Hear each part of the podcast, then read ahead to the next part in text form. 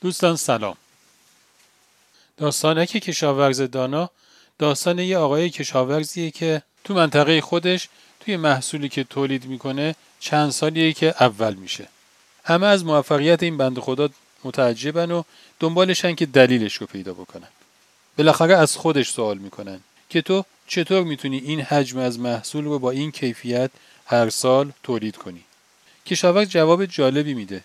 میگه که من هر سال محصولم رو که برداشت می‌کنم بهترین بذرهایی که از توی محصولم استخراج می‌کنم رو بین همسایه های خودم توضیح می‌کنم که اونها سال بعد اونها رو بکارن. همه از شنیدن این پاسخ متعجب میشن. ظاهرا از این استدلال اینجوری برمیاد که باید همسایه های این بند خدا نفرات اول بشن. ولی آقای کشاورز توی توضیحش میگه که باد با گرد افشانیش محصولات زمین منو بارور می‌کنه. اگه این گرده هایی که وارد زمین من میشه بعضهای نامرغوب باشه محصول من افت می‌کنه.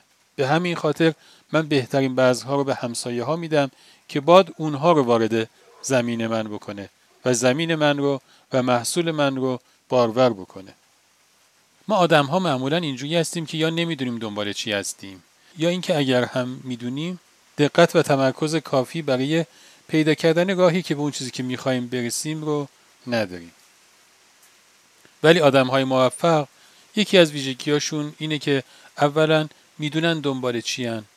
دوم هم اینکه یک تمرکز بالایی روی اون خواستشون دارن و معمولا هم یک راه های خیلی منحصر به فرد متناسب با شرایط خودشون پیدا می‌کنن و درگیر مدل های متعارف و کلیشه های معمول نیستن برای کسب این ویژگی آدم لازم داره که روی وسعت قلب خودش کار زیادی انجام بده خدا نگهدار.